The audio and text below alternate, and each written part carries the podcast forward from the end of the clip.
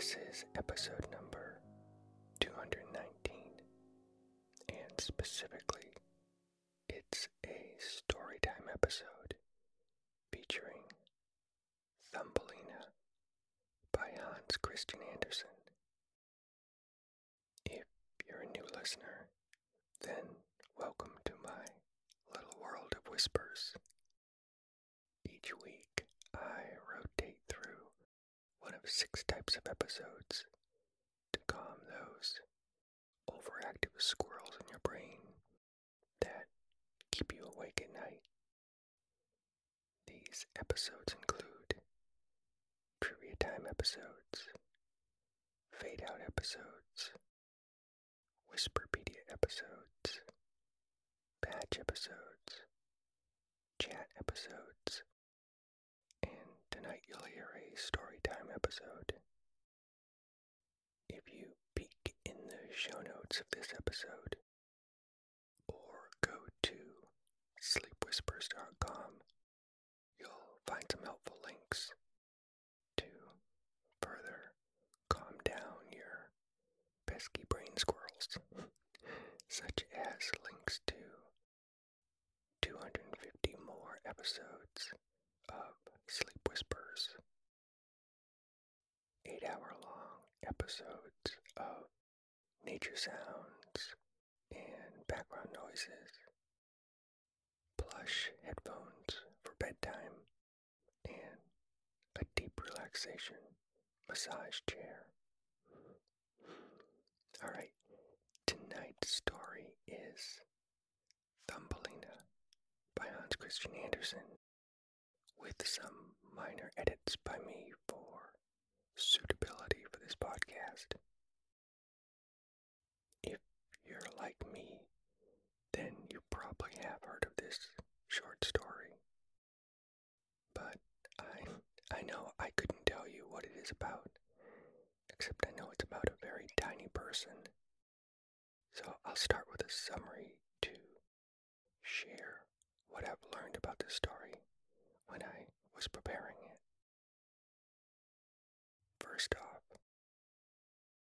the tiny woman in the original Danish story, her name probably wasn't Thumbelina.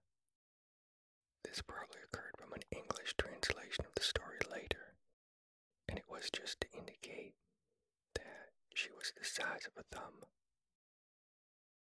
Her name may be better translated to something very simple, like just tiny.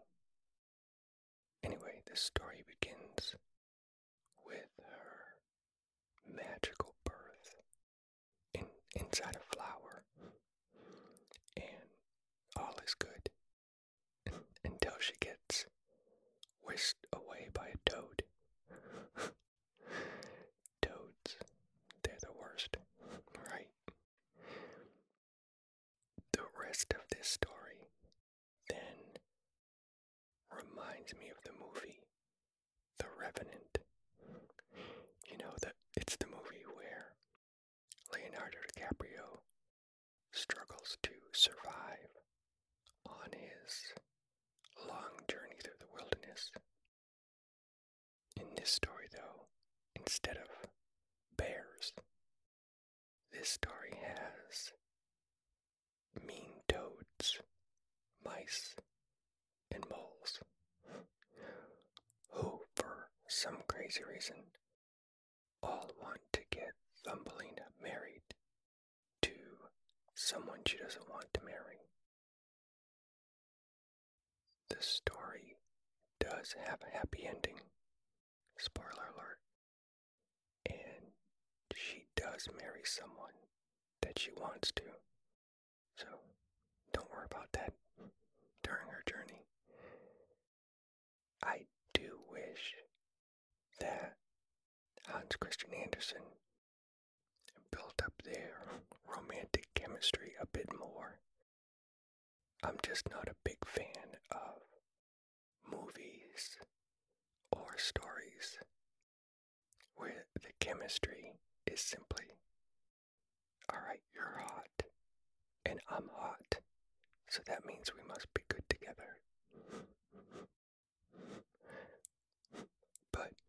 Maybe he wrote this story so that Thumbelina represents the unfortunate person who doesn't have many healthy relationships during their development. So they just fall for the first person who seems good enough. Goodness. Listen to me. I'm I'm snuffing right out of this lovely fairy tale. But I do like the very end of this tale. And it has to do with her name. They make a very good point that I agree with. Anyway, I hope tonight's story distracts your squirrels, calms your mind, and helps you fall asleep. And I have something else that may help you to fall asleep. A high quality sleep mask by Manta Sleep, who is the sponsor of this episode. They sent me one of their sleep masks to try out, and I was really surprised at, at what it looked like. Don't visualize a flat piece of cloth laying over your eyes like a slice of bologna, which would somewhat work. But instead, visualize two super soft foam eye cups, sort of like small donuts that are held lightly over your eyes by a breathable and adjustable headband. These eye cups block 100% of the light, unlike a slice of bologna, which won't. And they also don't put any pressure on your eyelids or on your beautiful eyelashes. My wife and I both tried it, and we were amazed at the complete darkness and also the gentle comfort. They also have different styles. You can get a slim mask, a cool mask, a warm mask, an aroma mask, or weighted masks.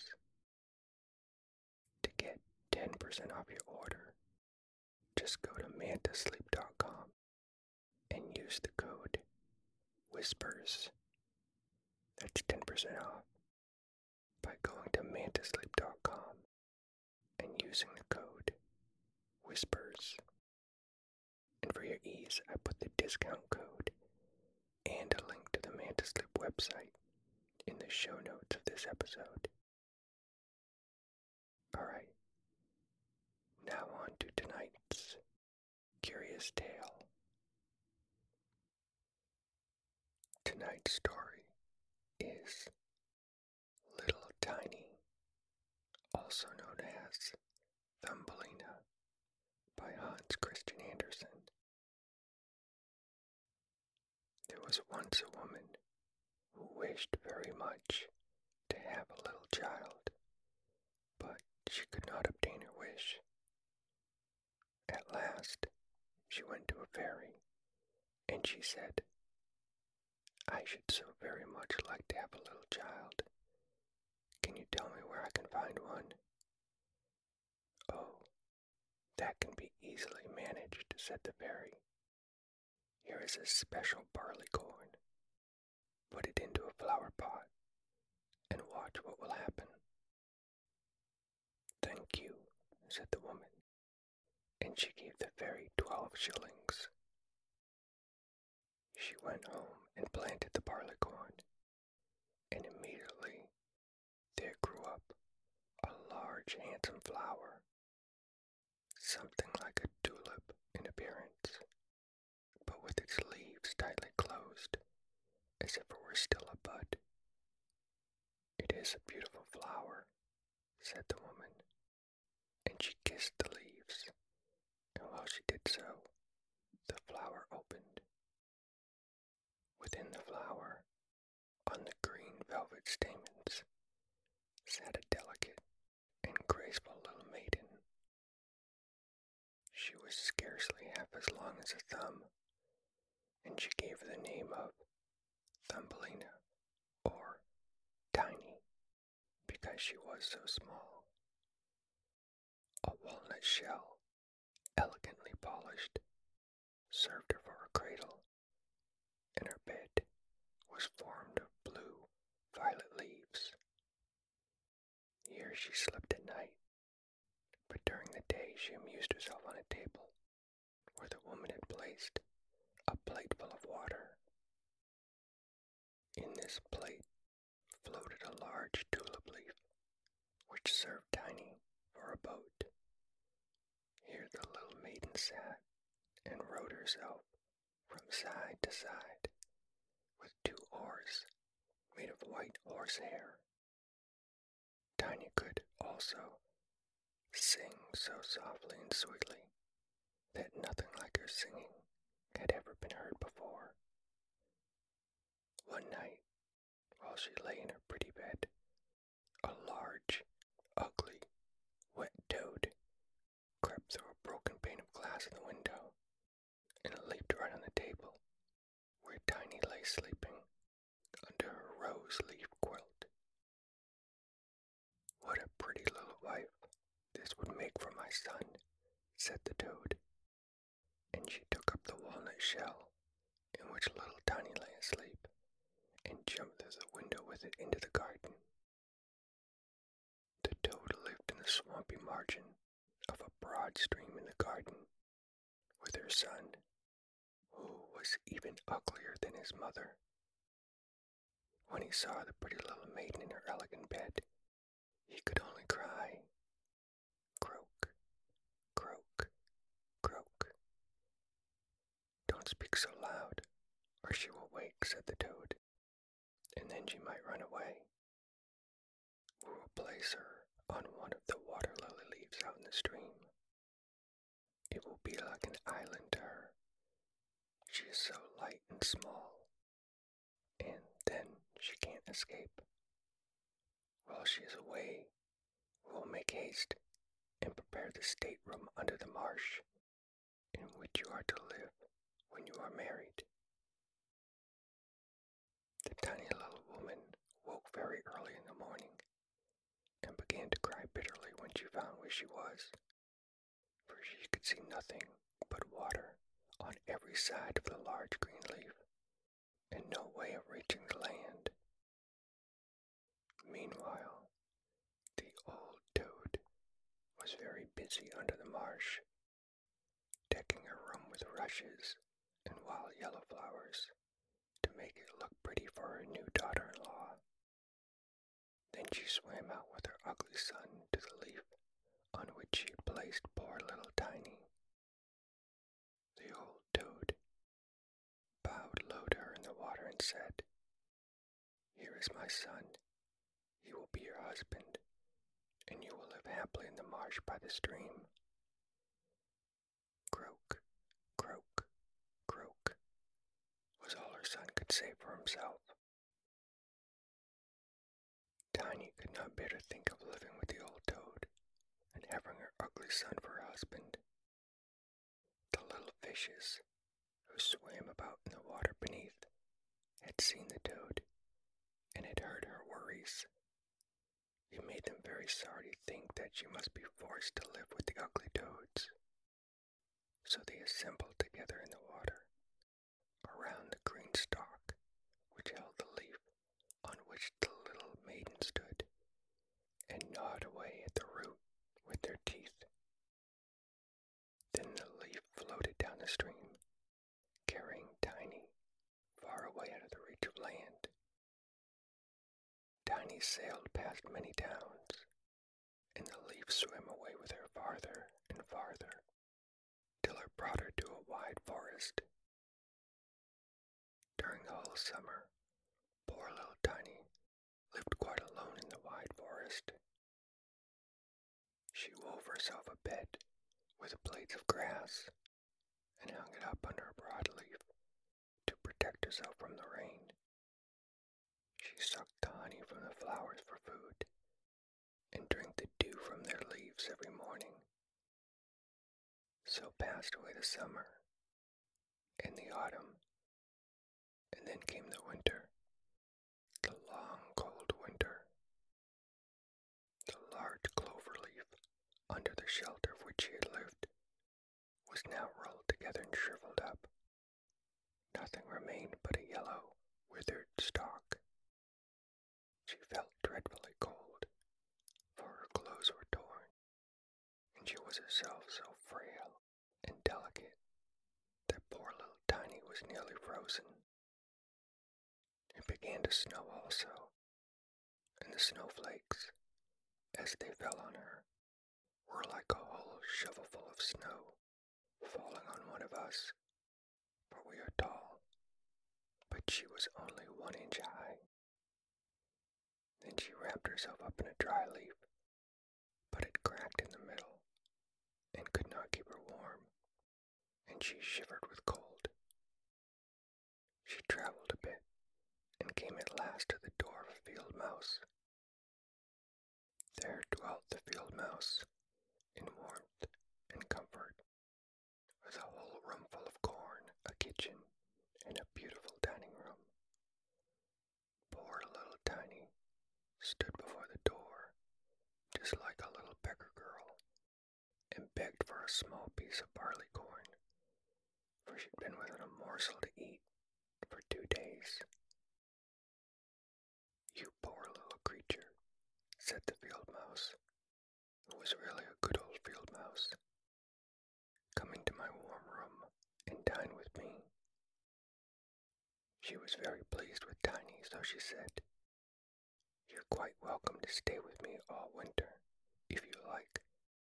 But you must keep my rooms clean and neat and tell me stories, for I shall like to hear them very much. And Tiny did all that the field mouse asked of her, and found herself quite comfortable. We shall have a visitor soon, said the field mouse one day. If you could only have him for a husband, you would be well provided for indeed, although he is blind. But Tiny didn't feel at all interested about this neighbor, not because he was blind, but because he was a mole. However, the mole came and paid his visit, dressed in his black velvet coat, and the mole fell in love with her because she had such a sweet voice. One day, Tiny went for a walk and found a swallow in the snow. The bird had injured his wings in a thorn bush and couldn't fly to a warmer region. She took a leaf which she had used for her own quill and laid it over the head of the poor bird. The next morning, she again stole out to see the bird. He was alive, but very weak. He could only open his eyes for a moment to look at Tiny. Thank you, pretty little maiden, said the sick swallow. I've been so nicely warmed that I shall soon regain my strength, and I should be able to fly about again into the warm sunshine. She said, it is cold outdoors now. It snows and freezes. Stay in your warm bed, and I'll take care of you. The whole winter, the swallow remained underground, and Tiny nursed him with care and love. Neither the mole nor the field mouse knew anything about the bird, and Tiny didn't tell them because they didn't like swallows. Very soon, the springtime came, and the sun warmed the earth. Then the swallow bade farewell to Tiny. Farewell, you good pretty little maiden, and thank you so much for everything you've done for me, said the swallow, and he flew out into the sunshine. Tiny looked at him, flying away, and the tears rose in her eyes. She was very fond of the poor swallow. When the summer ends, it will be time for you to be married, Tiny, said the field mouse.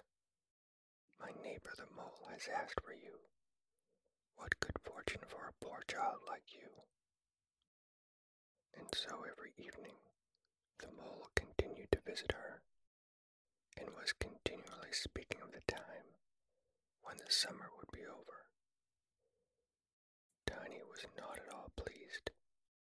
She didn't like the tiresome mole. When autumn arrived, the field mouse said to her, In four weeks, the wedding must take place. Then Tiny cried and said she would not marry the disagreeable mole. Nonsense, said the field mouse. Don't be obstinate. You ought to be very thankful for such good fortune. So the wedding day was fixed, on which the mole was to fetch Tiny away to live with him, deep under the earth, and never again would she see the warm sun, because the mole didn't like the warm sun. Tiny was very unhappy at the thought of saying farewell to the beautiful sun, so she went outside to look at it once more. Farewell, bright sun, she cried. Greet the little swallow from me, if you should ever see him again. And then suddenly, over her head, she heard tweet, tweet. She looked up, and there was the swallow flying close by. Cold winter is coming, said the swallow, and I'm going to fly away into warmer countries. Fly now with me, dear little Tiny. You saved my life when I lay frozen in that dark passage. Yes, I will go with you, said Tiny, and she seated herself on the bird's back, with her feet on his outstretched wings, and tied her girdle to one of his strongest feathers. At length they reached the warm countries and the home of the swallow, where the sun shines brightly. This is my house, said the swallow about a nest high in a tree. But it would not do for you to live there. You wouldn't be comfortable. You must choose for yourself one of those lovely flowers, and I will put you down on it, and then you shall everything that you can wish to make you happy. That will be delightful, she said, and clapped her little hands for joy. When she looked down at one of the little flowers, how surprised she was to see there was a man in the middle of the flower. He had a crown on his head and delicate wings at his shoulders, and he wasn't much larger than Tiny herself. He was the angel of that specific flower, for a tiny man and a tiny woman dwell in every flower, and he was the king of them all. Oh, how beautiful he is, whispered Tiny to the swallow, and the king thought she was the prettiest little maiden he'd ever seen. He took the gold crown from his head and placed it on hers, and asked her name, and if she would be his wife and queen over all the flowers. This certainly was a very different sort of husband to the son of a toad or the mole. So she said, Yes, to the handsome king. Then all the flowers opened, and out of each came a little lady or a tiny lord all so pretty. It was quite a pleasure to look at them. Each of them brought Tiny a present, but the best gift was a pair of beautiful wings, which had belonged to a large white fly, and they fastened the wings to Tiny's shoulders so that she could fly from flower to flower. Then there was a lot of rejoicing. You must not be called Tiny any more, said the spirit of the flowers to her. It is an inappropriate name. Instead, we will call you Maya. How do you feel about that? Tiny, or rather Maya, loved this new beautiful name, and she loved her new beautiful home.